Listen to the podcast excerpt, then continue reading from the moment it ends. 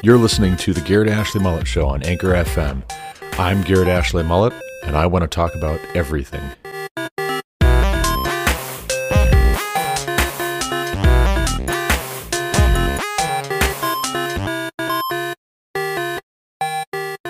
Hello, and welcome back to the Garrett Ashley Mullet Show. This is, of course, Garrett Ashley Mullet, coming to you from Greeley, Colorado for episode 466 of this podcast. Today is Saturday, September 10th, 2022. And in this episode, we're going to talk about Ezekiel, the book of Ezekiel in the Old Testament, and why women and young men were traditionally not allowed to read it. But before we get into that, I want to talk about some things in the news. First of all, there is a henge, a Stonehenge, that is now visible in Spain, known as the Spanish Stonehenge or the Dolmen of Guadalperal. It resembles the English Stonehenge. It's a megalithic monument thought to be about 5,000 years old.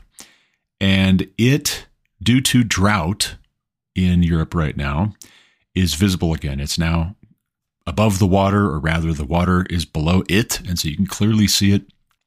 It was first discovered, or I guess you could say rediscovered, because the people who built it certainly knew about it.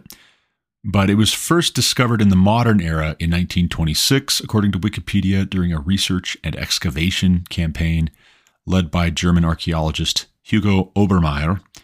And uh, it could have been a solar temple, they think. Also was used as a burial enclave. Roman remains were found there, some various trinkets and uh, artifacts. But then it was buried, you know, or uh, submerged in 1963 when the Valdecañas reservoir was constructed. So it's only visible when the water levels are low. And because we have had some drought conditions in the last 10 years, the monument has been visible, according to Wikipedia, in several summers. So, why this is important, I think, is because, in part, uh, it's just interesting. I think uh, archaeology in general is interesting but it's interesting that some of these things we forget about or they're lost to time. They were very important to the people who built them, for the people who put them in place, but we scratch our heads and we don't quite know for sure, for sure, what they were up to, what they were doing, what they were thinking, what their motivations were. We have to speculate when we don't have firm written records. And that's definitely the case with megaliths and Stonehenge and Spanish Stonehenge and all the rest. But I also bring this up because I think climate change alarmism is uh, liable to take something like this and say, aha, oh, oh, okay, we've got climate change. And therefore, Spanish Stonehenge is visible. And that's very, very concerning. We've got reservoirs in Europe and in the US, which are dropping to really low levels and we're finding things here in the US we're finding dead bodies where maybe the mafia knocked off this or that person they didn't like and threw their body in the reservoir and then the water drops and you find you, you find murder victims. You find people who've been assassinated and their remains were disposed of there. You find all kinds of strange things when the water levels drop.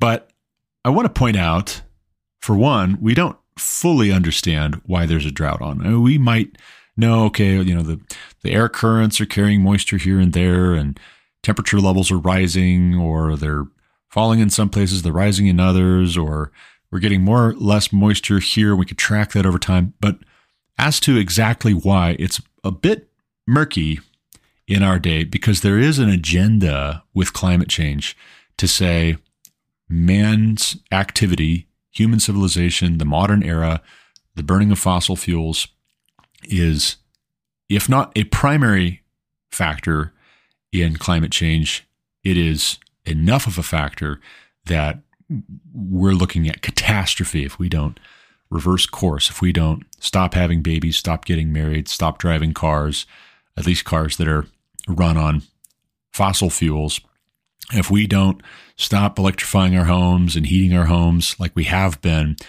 it's going to be the end of the world as we know it. But I want to point out that there are other factors that play a huge role. And again, it's a bit murky to what extent human activity is driving this. The sun can absolutely drive this if you have increased solar activity, decreased solar activity. There's all kinds of things that we have no control over. We do not control the dial for the sun and how it is radiating more or less or pulsing or what have you. We don't control that. God's got his hand on that dial. And what we're doing here with building homes, building cars, driving around, growing food, you know, raising livestock, it's really a very, very small part in my researches. It's not to say that it plays no role, but the role that it plays is a drop of water in a swimming pool and not enough for us to go destroying ourselves uh, trying to reverse it. There have been, I would point out, droughts throughout human history, and the climate has always changed. See also ice ages and maps showing that Asia used to be connected to the Americas via a land bridge, or that the British Isles were formerly connected to mainland Europe. That might be part of why we see henges in Spain, and we also see henges in the British Isles that look very similar and probably served a very similar religious function. But also, too, look at the drought and famine in the book of Genesis that brought Joseph to a place of prominence in Egypt from having been wrongfully imprisoned on a false accusation from Potiphar's wife. That is to say, we have in the case of Joseph somebody who was falsely accused because hell hath no fury like a spurned woman. Potiphar's wife wanted Joseph to lay with her, and he said, No, no, no, no, no, no, no, no. And she finally got so infuriated, so upset about it, that she accused him of having tried to rape her. And then he was thrown in prison. He did not get due process.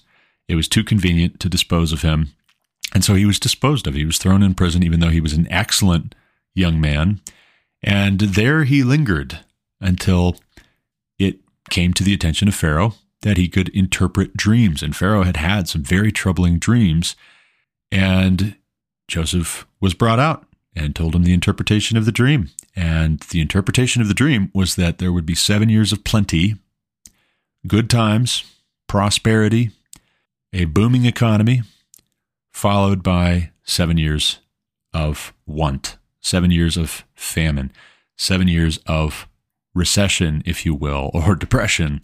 And if you wanted to be ready, if you didn't want a whole bunch of people to die in the famine and drought and recession and depression and all that, you were going to need to save up. You were going to need to save up for those seven years and then be ready for the next seven years. You were going to need to save up during the seven years of plenty so that you were ready for the seven years of want. Now, here's a question for you were these uh, seven years of want due to mankind burning fossil fuels to heat and electrify their homes? Uh, some people might be willing to say they could be.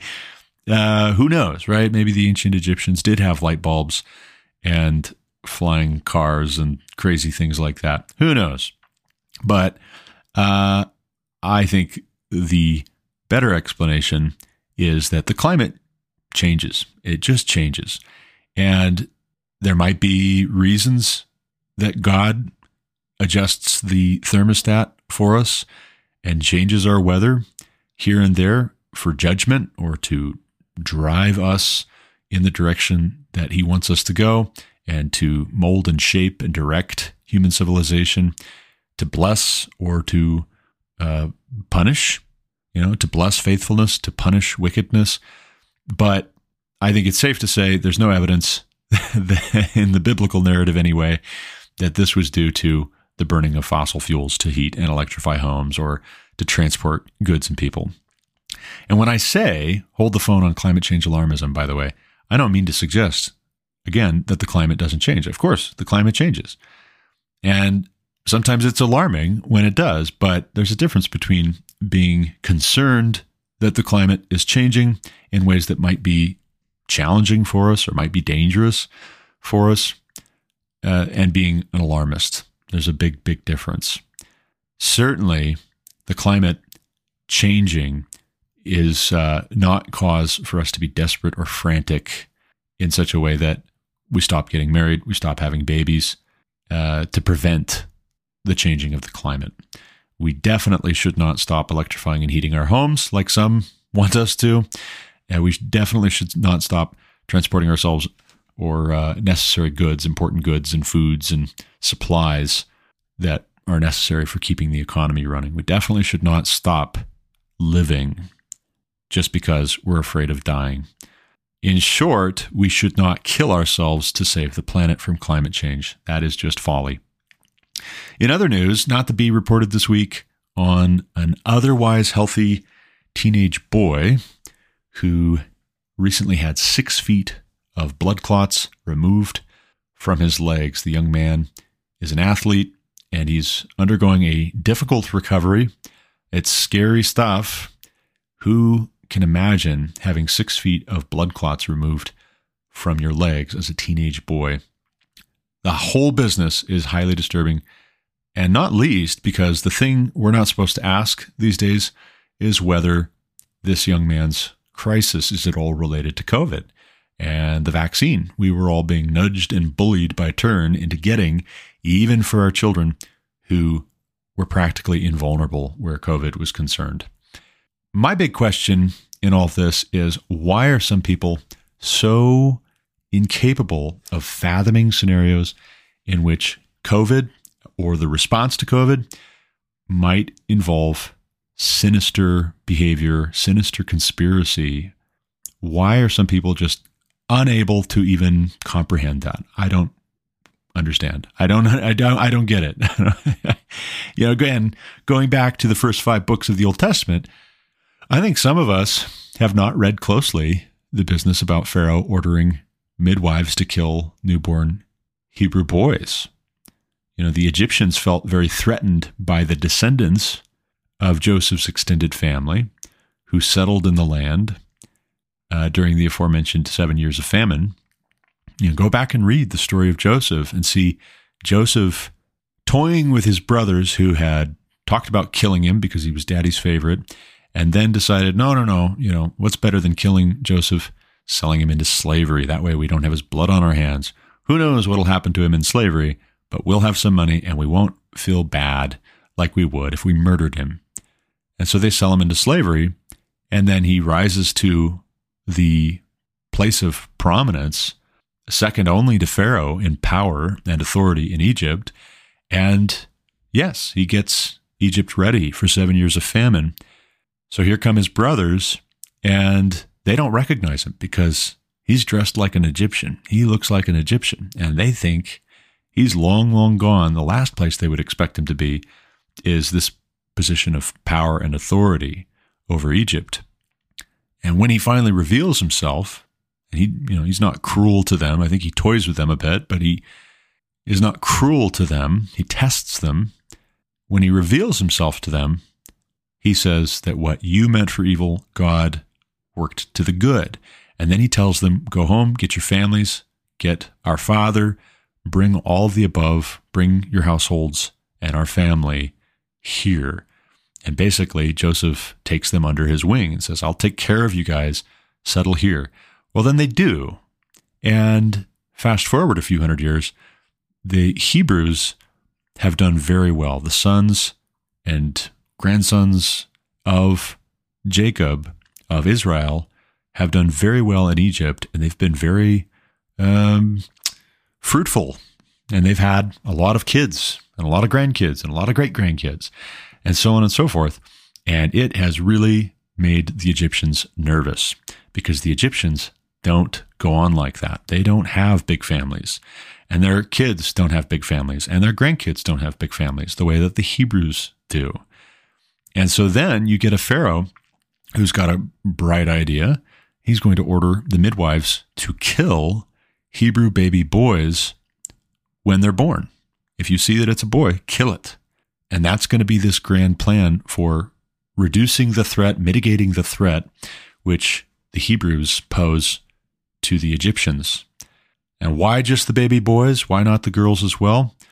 Because the Hebrew girls, they can just marry Egyptians, and then the Egyptian men raising families with the Hebrew girls, they'll bring this in line. They'll make sure that there's an appropriate uh, socialization and normalization of Egyptian values and Egyptian ways. But it's a wicked thing. It's a wicked thing for a pharaoh, for a king, for a, a leader of the people to say, let's kill the baby boys because they're going to grow up to be Hebrew men and they're going to raise families and they're going to raise them in a Hebrew way, particularly. I think some of us have just not really given much thought to that story and what it implies about the wider world and how it relates to problems of demographics and culture and society and government. I think some of us are far too naive because we haven't studied that very deeply. So also think of in the New Testament, think of Herod ordering the slaughter of every baby boy. Here again, we see boys are very threatening to tyrants and the godless.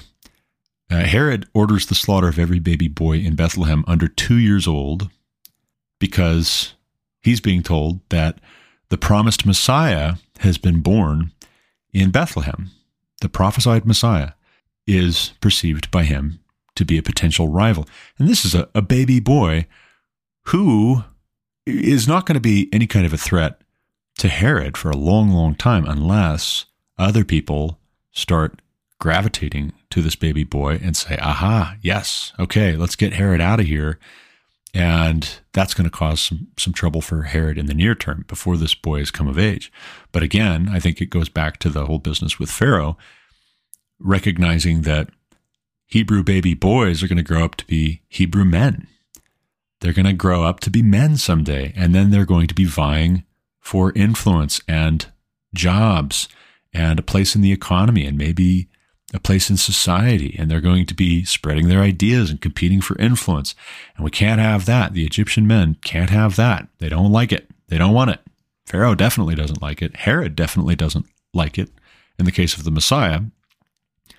But I say we should not be at all surprised if we find out that the same folks in our day who can and do loudly and long justify abortion of innocent little babies, boys and girls, could also justify other drastic measures to promote what they believe is in their interest or what furthers their vision of the good life on a global scale.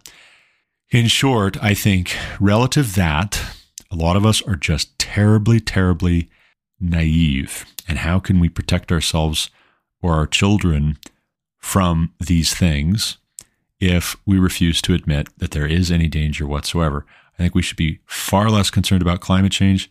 We should be far more concerned about the equivalent of an evil Pharaoh or a wicked King Herod in our day.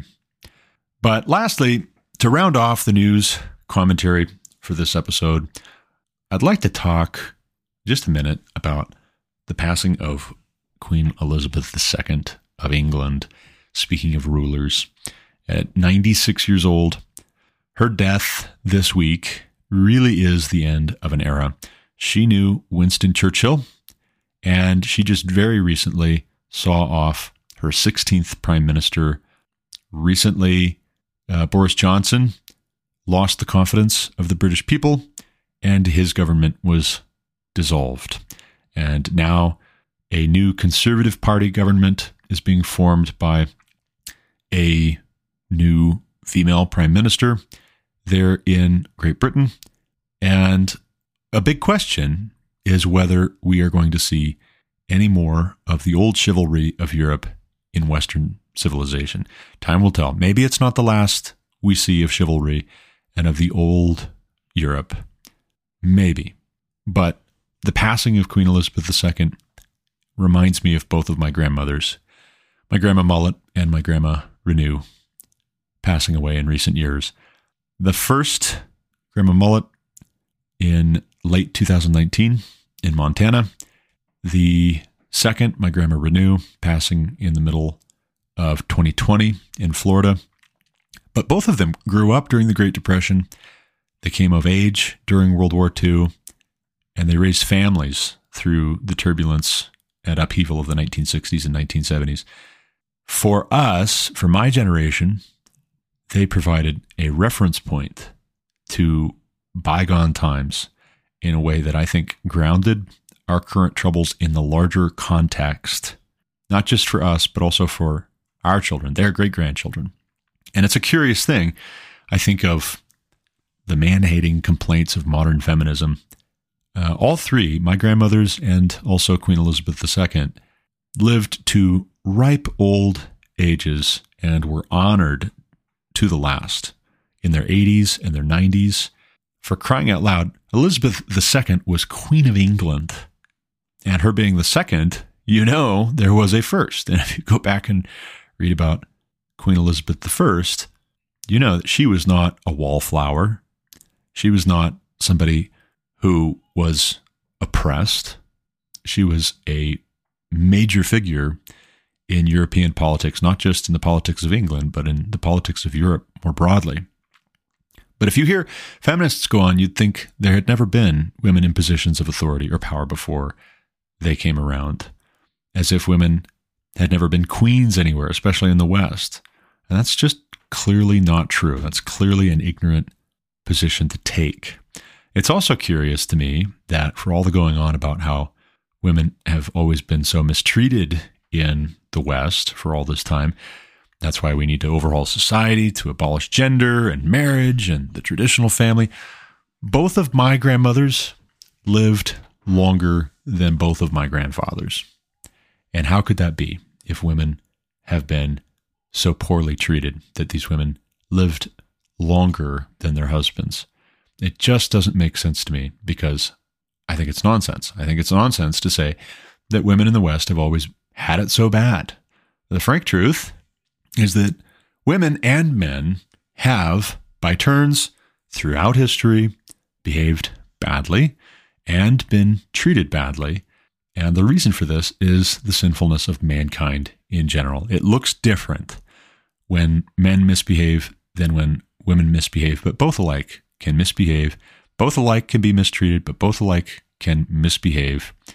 And we don't improve the situation by becoming antinomian or throwing out all tradition and all law and all customs. We don't make the situation better if we come up with a whole host of new laws every day invented whole cloth from our imaginations. And playing pretend like that, it's going to get us what it's always gotten our ancestors pain and heartache and deprivation and exposure to every kind of evil. And I don't think we want that. I personally don't want that. As for the main subject of this episode, I want to turn your attention to the Old Testament book of Ezekiel. But before I do, let me give a warning. I'm going to be reading and talking about some things here that some parents might not want their children hearing. And I'm just going to tell you that up front, lest I offend anyone's sensibilities without at least a fair warning. That said, if I've given you enough time to pause this or say, all right, kids, go do something else, uh, did you know that there is an old Jewish rabbinical tradition that men under 30 years old were not allowed to read the book of Ezekiel. Did you know that? Uh, also, speaking of feminism, did you know that women, according to this tradition, were not allowed to read Ezekiel at all at any age? I did not know that until this past week. And I've been reading up on this fact or this claim, this allegation. What's this all about? after finding a reference to it in N.T. Wright's biography of the Apostle Paul. I'm about a quarter of the way through it. Really enjoying it so far. It's very, very interesting stuff. But I did a bit of digging on this point in particular, and I now know better. Why? this was a tradition. Not to say that I agree with it, but I, I can see where they were coming from. I still don't like it, but I want to talk about this tradition and what it's about and what to do with it. And I am over 30, so I guess I'm uh, in good shape to do that. And I gave you a bit of warning. And so if you care a great deal about that rabbinical tradition, you're welcome to follow it. But I'm not going to hold your hand in that regard or force you to, nor am I even necessarily going to encourage you to. Before we dig in to Ezekiel in particular, I just want to point out there's a very similar tradition I was aware of regarding Song of Solomon or the Song of Songs, which is basically to say the greatest song. The greatest song. That's what Song of Songs really means. Uh, Arend Remmers writes at BibleCentre.org about Song of Songs, and I quote With Orthodox Jews, we find the old tradition that men under the age of 30 years ought not to read the Song of Songs. At the same time, the Jews have counted the book among the most holy ones and have accordingly estimated it very highly. This attitude becomes for us also. The Song of Songs is a book of Oriental poetry that is marked by special pictorial language. Here it is the pictorial language of love, full of flowery, sentimental, and sometimes very vivid expressions. But neither an Oriental nor a Hebrew would consider this book as a description of voluptuous passion. Such a judgment was reserved to a so called Christian Western civilization, which up to the mid of the 20th century made a taboo of all that was sexual. Compare with paragraph Hebrew poetry in the commentary on the book of Psalms. And I quote uh, I knew about that, right? I knew about that. And maybe at some point we can do an episode talking more about Song of Songs and why, uh, similar to the Sons of God question in Genesis 6, I think there are two categories of interpretations. The one, boring, and the second, exciting. And uh, I favor consistently the exciting interpretation. Uh, uh, will not uh, will not get into that just yet, but I would like to at some point go over that in greater depth. For now, I'll just make it a point that you have in the case of Song of Songs and apparently, as I learned this week, the book of Ezekiel, a rabbinical tradition, a conservative Jewish tradition, that men under 30 years old should not read these books. And they have their reasons. And we can note those reasons. And I, I want I want to note those reasons actually. Even if I disagree with them, maybe especially if I disagree with them, because that helps me to understand how other people are relating to these topics or these subjects more broadly.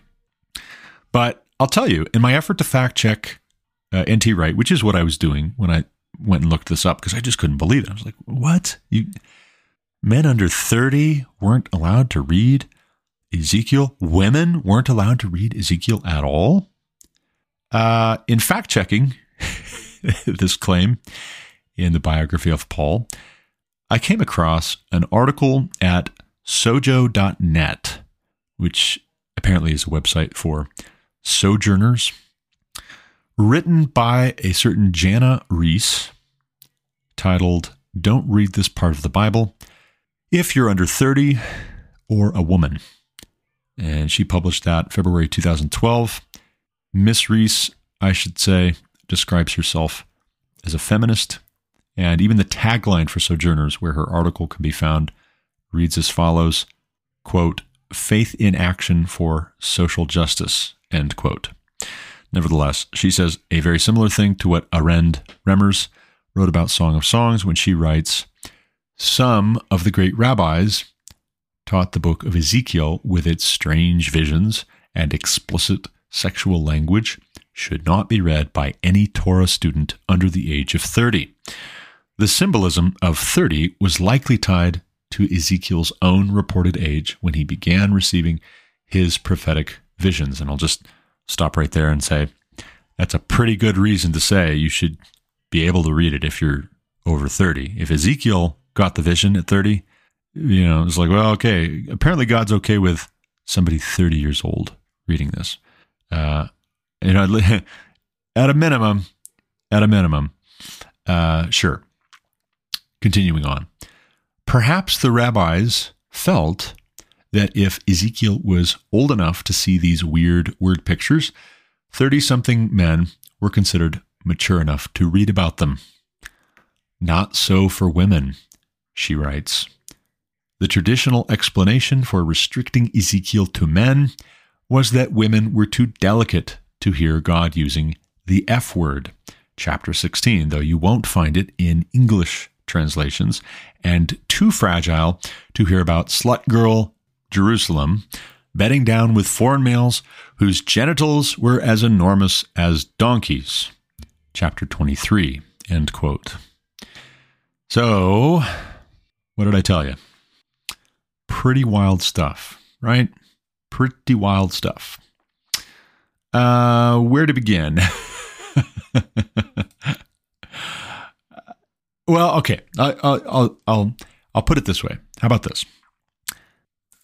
I read this article by a self proclaimed feminist at a website that has a tagline all about social justice and wokeness and all that. And you can read her full article if you want to.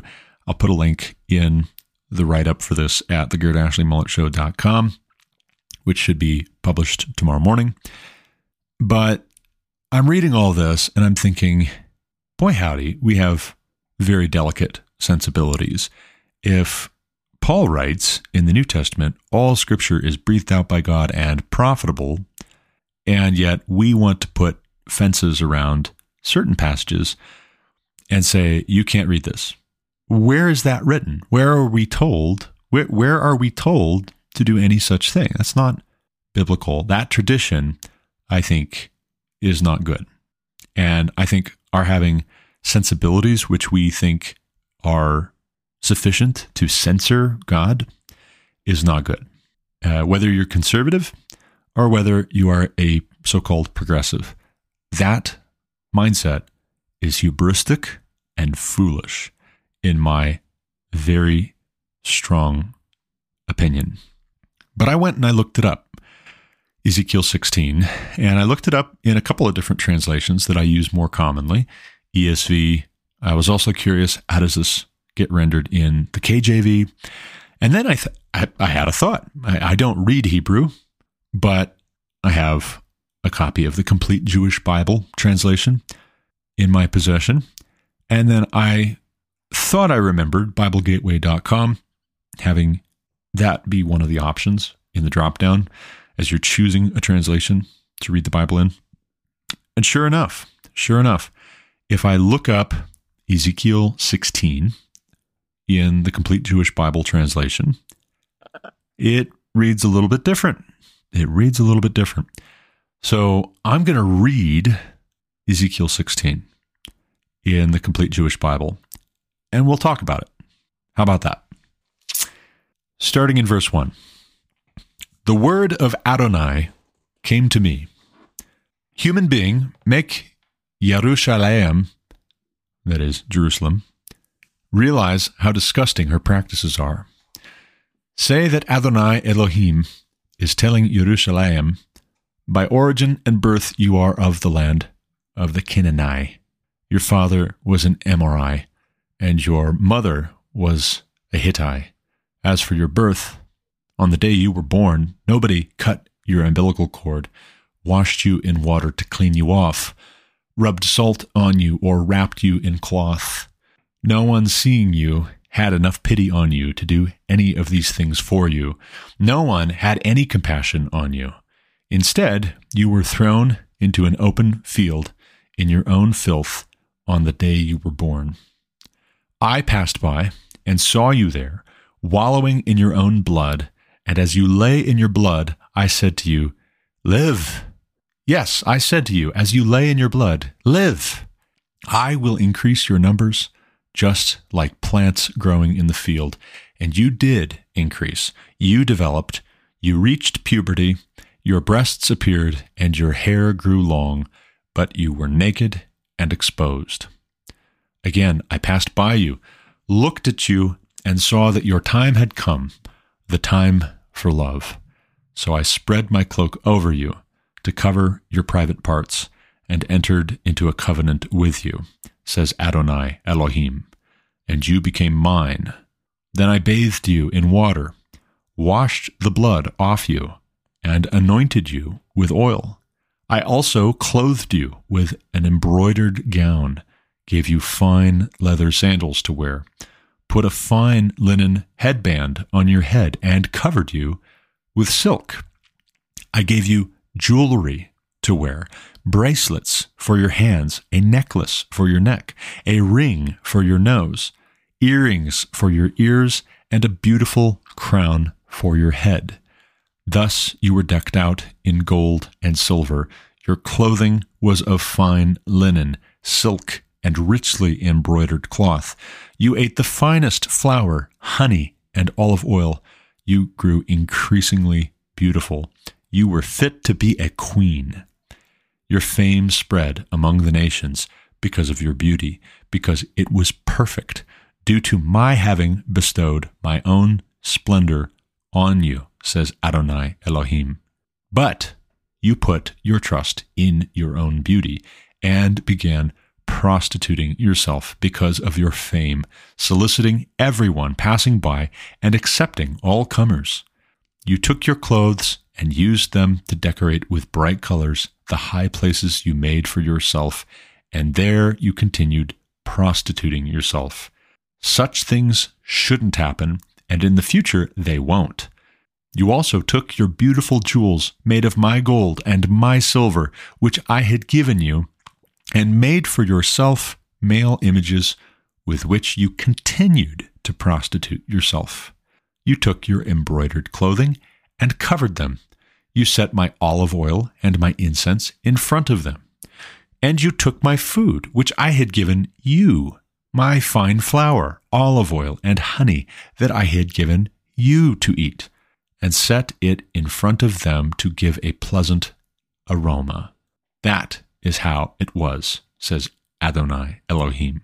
Moreover, your sons and daughters, whom you bore me, you took and sacrificed for them to devour. Were these fornications of yours a casual matter? Killing my children, handing them over, and setting them apart for these idols? In all your disgusting practices and fornications, you never remembered the condition you were in when you were young, naked, exposed, and wallowing in your own blood. So after all this wickedness of yours, woe, woe to you! says Adonai Elohim. You built platforms and made yourself high places in every open space. You built your high places at every street corner, turning your beauty into an abomination, spreading your legs for every passerby, and multiplying your acts of fornication. You had sex with your big membered Egyptian neighbors and engaged in fornication over and over just to provoke me. So now I have stretched out my hand over you, diminished your ration of food, and put you at the mercy of those who hate you, the daughters of the Plishtim, who find your lewd behavior revolting. Still unsatisfied, you act like a whore with the people of Ashur. Yes, you fornicated with them and were still not satisfied. You multiplied your acts of fornication with the land of traders the Kasdim, and still weren't satisfied. You are so weak willed, says Adonai Elohim. You do all these things, behaving like a shameless whore, building your platforms on every street corner, making your high places in every open space, and yet You aren't like a whore because you scorn getting paid. Here is a wife who commits adultery, who goes to bed with strangers instead of her husband. But also, instead of receiving gifts like every other prostitute, you give gifts to all your lovers. You bribe them to come to you from all over the place and have sex with you. You are the opposite of other women. You solicit the fornication. You aren't solicited, and you pay them. They don't pay you. You're the opposite. All right, you whore, listen to the word of Adonai. Adonai Elohim says, Because your filth has been poured out and your privates exposed through your acts of fornication with your lovers, and because of all the idols of your disgusting practices, and because of the blood of your children which you gave them, therefore look, I am going to gather all your lovers to whom you have been so very nice, all the ones you hate, right along with all the ones you love. I will gather them against you from all over the place and expose your private parts to them, so that they will see you completely naked. I will pronounce on you the sentence that applies to women who commit adultery and murder. I will bring on you the death decreed for furious jealousy. Yes, I will hand you over to them, and they will make a ruin of your platforms tear down your high places, strip you of your clothes, take away your jewels, and leave you naked and exposed. They will also bring up a mob against you, who will stone you to death and hack you to pieces with their swords. They will burn your houses to the ground and execute judgments against you in the presence of many women. I will make you stop fornicating, and you will never again pay for a lover. Yes, I will satisfy my fury against you, but after that, my jealousy will leave you, and I will calm down and no longer be angry. Because you didn't remember the condition you were in when you were young, but enraged me with all these things, therefore, I will bring the consequences of your ways on your own head, says Adonai Elohim. You committed these obscenities, in addition to all your other disgusting practices. Everyone who quotes Proverbs will quote this proverb against you like mother, like daughter. Yes, you are your mother's daughter, who despises her husband and children. You are the sister of your sisters, who despise their husbands and children. Your mother was a Hittite, and your father an Amorite. Moreover, your older sister is Shomron, who lives at your left, she and her daughters. And your younger sister, living at your right, is Sodom, with her daughters. You didn't merely live by their ways and act according to their disgusting practices, but in a very short time you acted more corruptly than they in all your ways.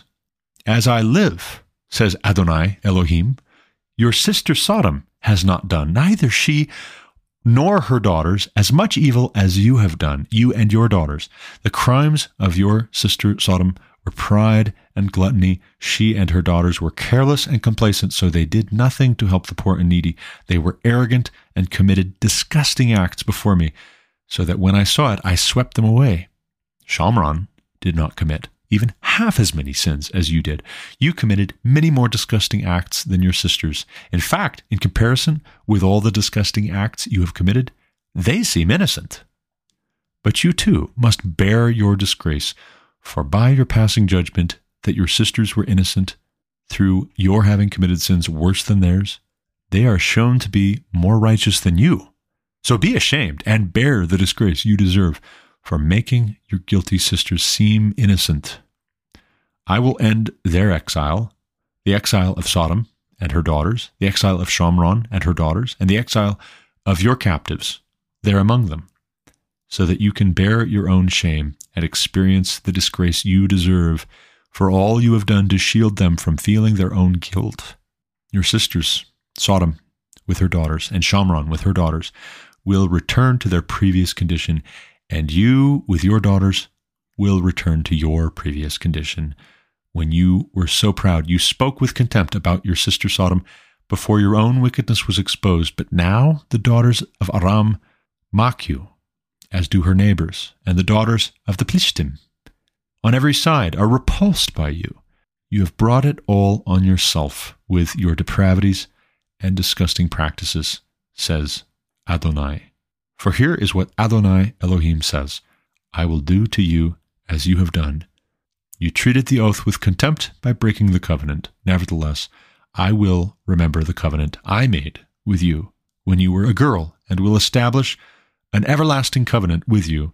Then you will remember your behavior and be ashamed of it as you receive your older and younger sisters and make them your daughters, even though the covenant with you does not cover that.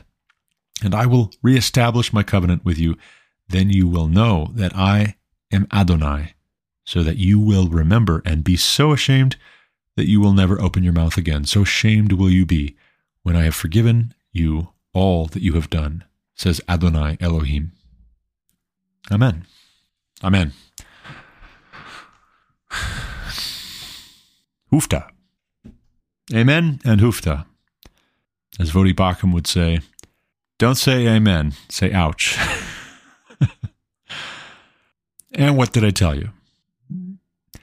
There are reasons why women were not allowed to read this in conservative Jewish tradition. There are reasons why men younger than 30 were not allowed to read this. But I think that's mistaken. And someone correct me if I'm wrong. Somebody make the argument, explain to me how I'm mistaken if I'm mistaken, but I do not find that to be biblical. I don't think that that's correct. I think all scripture is breathed out by God and profitable that the man of God might be complete, equipped for every good work. And someone might say, ah, well, it says man of God. It doesn't say woman of God. It says man of God. Mm, well, this is man of God. It doesn't say boy of God or girl of God. All right. Well, that might be your reasoning, but I don't think that follows. And I don't see anything at the beginning here, and I might have missed it. Maybe I missed it, where it says, must be 30 years old and a man to read this. Actually, truth be told, I think there would probably be a great deal more propriety if we read this. Far from inciting lewdness, I think reading this might provide a check on foolish ideas that God is ignorant about these things or that the church is ignorant about these things, that Christians should be ignorant and naive about these things. This is really serious stuff. It's very, very serious stuff. And God is not squeamish. We are. And so, in a sense, we make it appear as though God is squeamish like we are to justify our squeamishness. And it is not so.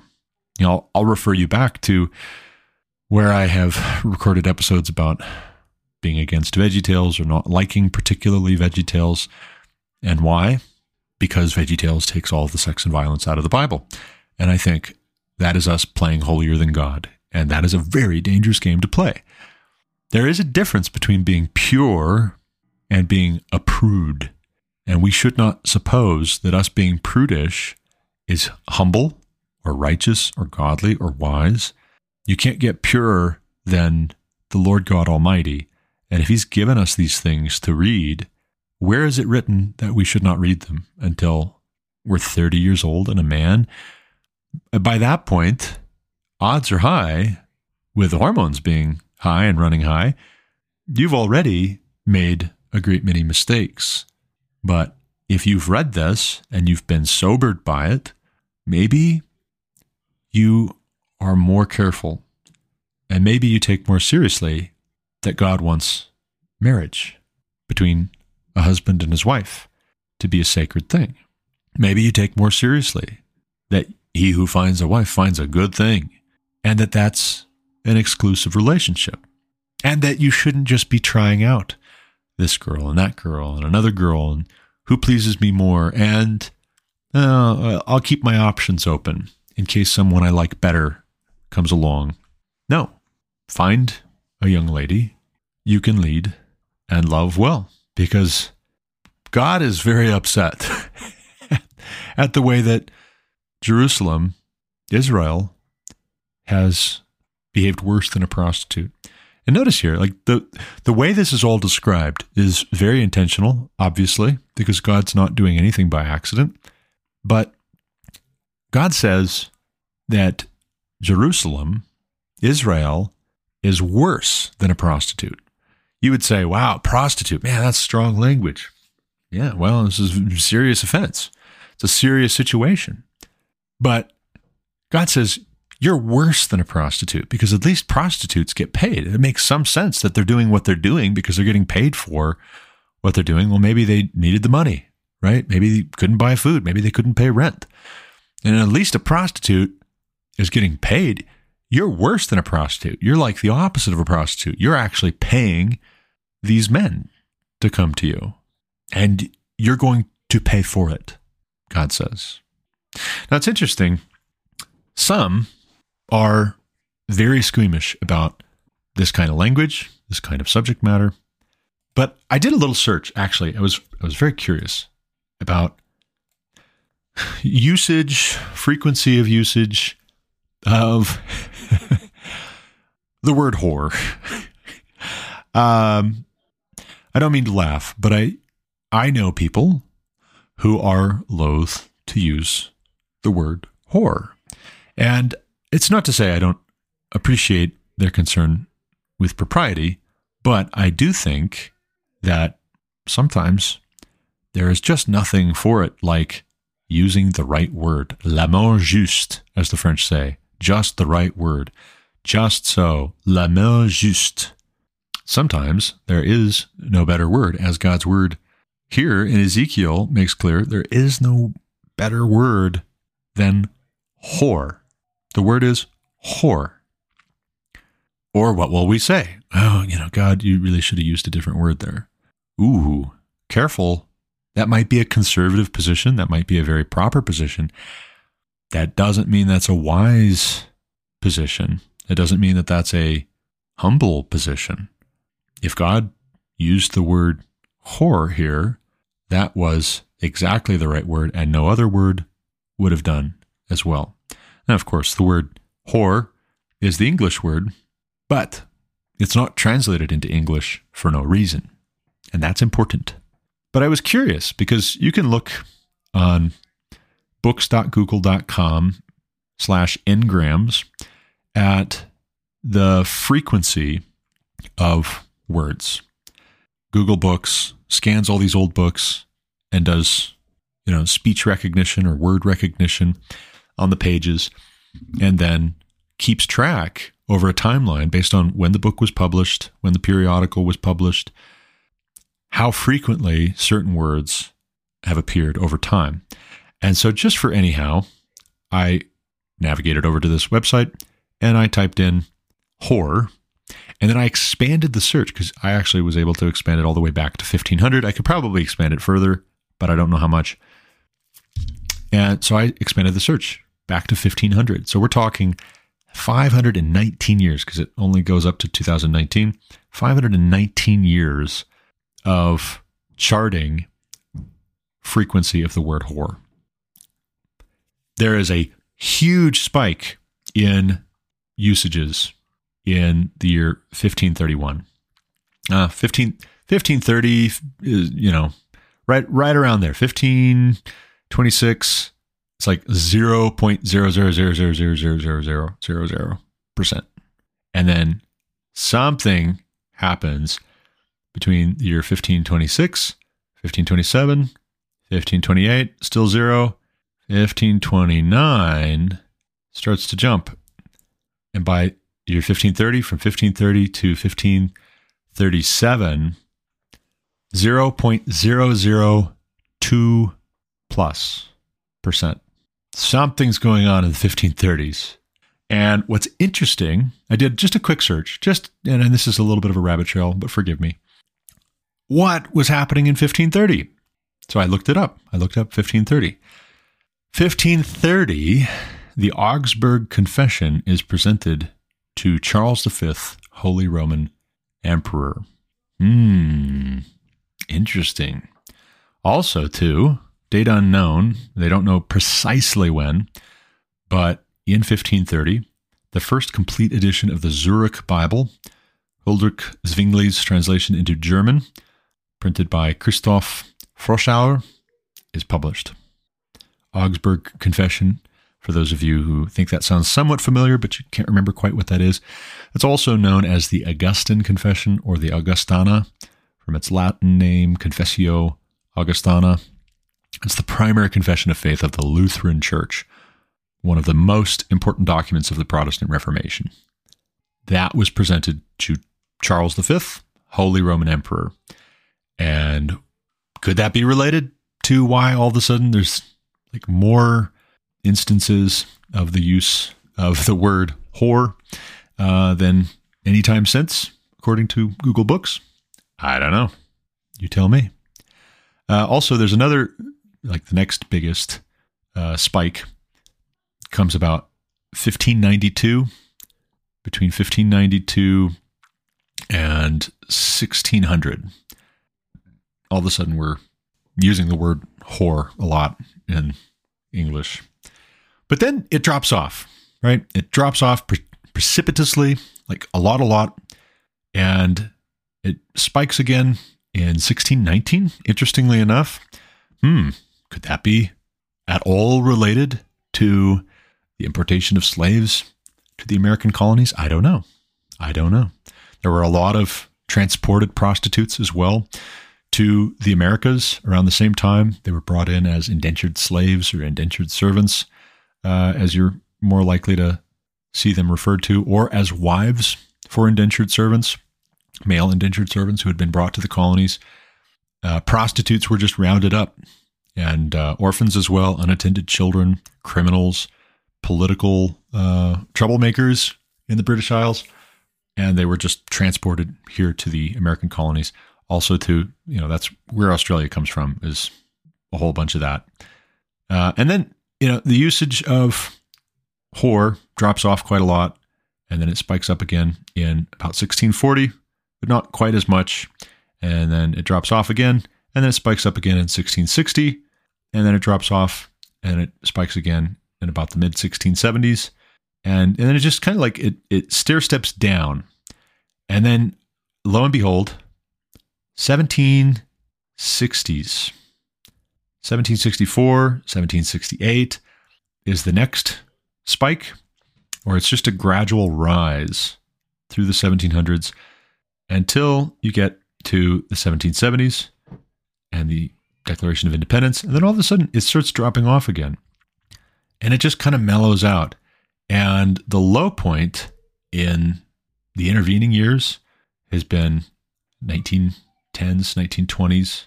It really, really dropped down and it came up just a little bit in 1930s on into the 1950s, 1960s. And it's just hovered in a very low state.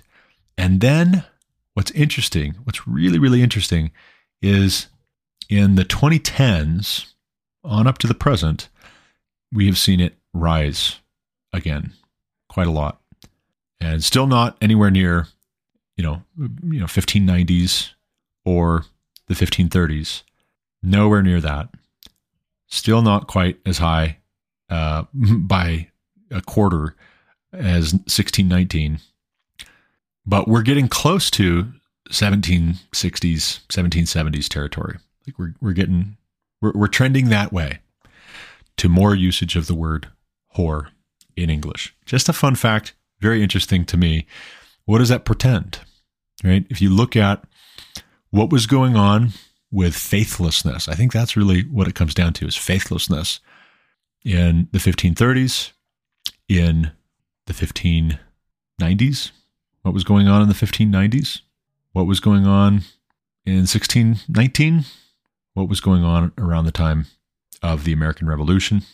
I think we're headed for a, a big, big upset. And we might want to be reading Ezekiel. I think Ezekiel has some things for us. And more to the point, if it seems as though we as Christians are somewhat at a loss to be able to understand what's going on, what we should do about it, maybe it's not that we're not reading our Bibles enough, it's what parts of our Bibles are we reading and how? And are we really listening? Are we really paying attention to what God has revealed about himself and who he's called us to be and how previous generations of God's people have related to him, how he's related to them? What are God's promises? How does he go about fulfilling his promises? Can that comfort us? Yes. Also, does God bring judgment on faithlessness? And the answer is yes. And I think it's pretty clear if you just even look at, you might laugh, but if you even just look at the trending on usage of the word whore in English, I think we're headed for judgment. Just just based on that alone. I you know, I don't need Google Trends to tell me that, but I think it bears out that we are headed to a major major upset socially, culturally, politically. And I do think that it relates to even the news items that I was talking about at the top of this episode. Also, too, I think we should not be more proper than God. And when I say that, I don't mean we should go around calling everyone a whore. And I don't mean that we should be just talking, however, and being totally impolite and inconsiderate. No, I don't mean that. But we absolutely should not be censoring God. At a bare minimum, we should not be censoring God. I'm convinced of that. I think also, too, I mean, just imagine, imagine a scenario in which, you know, as very often I like to do, I like to listen to audiobooks. Let's suppose you're listening to an audiobook of the Bible. And further suppose with me, like with some audiobooks, they're read by the author. Imagine you were listening to God reading the audiobook form of the Bible. This is his book. It's about him. All scripture is breathed out by God. And these men who wrote down the books of the Bible, the books that make it into our canon, they weren't writing just out of their imagination. They weren't just making stuff up. No. As Christians, we hold that God inspired the inerrant word and it's for our benefit, for us to study it, to read it, to grapple with it, to seek His will, to know His will, to know Him. But imagine the Bible on audiobook as read by the author. And imagine with me, if you will, the gall, the temerity, the audacity, the sheer hubris if someone were going in and editing before publication and putting in beep, beep, beep, beep, beep. And you've got God speaking to Israel, his people. And you're trying to listen, like, what's he saying? I don't know. And all you're hearing is beep, beep, beep, beep, beep, beep, beep. Like the FBI releasing documents for justification if they're going after former President Donald Trump, raiding Mar a Lago. And it's so heavily redacted. It's like, this is not this is not accountability. You are not being held accountable if you redact 90% of the document. No. Dare we do such a thing with the Almighty? I mean, first of all, do we have a command to do such? Second of all, why do we think that's a good idea? How, what what good end do you we think will come of that? I would love to hear if you've got strong ideas that disagree with mine, or you've got some other reasons besides what I can think of, besides us being overprotective, being too delicate in our sensibilities, being soft, and yes, hubristic. Let me know. Reach out, drop me a line. I want to hear all about it. Also, too, this being all the time I've got for this episode, I want to tell you I'm hoping soon, perhaps in our next episode, to talk through a timeline of scandals related to Doug Wilson. And some of these scandals I think are just plain silly. Some of them I don't know that I trust the way that they're presented in context by this certain organization or website or Facebook page, which is trying to make them known. Uh, and I'll explain my reasons why. Some of them, if true, are deeply, deeply concerning, to put it mildly. If true, but therein lies the big question if true. Uh, I think it's important because I do like Doug Wilson and I do like Canon Press and I do like Canon Plus. I think it's important to treat this. And I wanted to do this episode talking through Ezekiel, some of the language that is in Ezekiel, uh, before we talk about some of the scandals related to Doug Wilson, because I think a lot of the scandal related to Doug Wilson has to do with uh, very similar themes to why men under 30 and women, not at all, have been allowed, uh, you know, a, a differing set of standards with regards to Ezekiel than what I find to be appropriate. I'll put it that way. Women not being allowed to read Ezekiel, where is that written? Where, where is that written that women should not be allowed to read Ezekiel, except in your your personal opinion? Oh, it's your opinion? Cool. Not mine. Men under 30 shouldn't be allowed to read Ezekiel. Oh, what was that again? Was it did, did you say that that's also your opinion? Okay, cool. No, not my opinion. Uh, why should I defer to your opinion? I've got my own. it reminds me of uh, Monty Python and the Holy Grail. King Arthur and his knights of the Round Table come up to this castle and uh, they call up to the guy on the ramparts asking if his liege lord would like to join them on their quest for the Holy Grail. And it's, uh, you know, I think John Cleese speaking in a French accent, but he says, uh, he's already got one. you know, it's like, wait, what? He's already got one. What do you mean he's already got one? You know, like, were you listening to the question? You're just you're you're just mocking us. Yes, of course. Um, in any event, I gotta run. That's all the time I've got for this episode. As always, thank you for listening. Until next time, God bless. You've been listening to the Garrett Ashley Mullet Show on Anchor FM. For more content like what you just heard, subscribe to this podcast on Apple Podcasts, Google Podcasts, or Spotify. Also, check out thegarrettashleymulletshow.com to subscribe to email alerts when new episodes are published. As always, you can reach me with any comments, questions, complaints, objections, or insights at garrettashleyMullet at protonmail.com.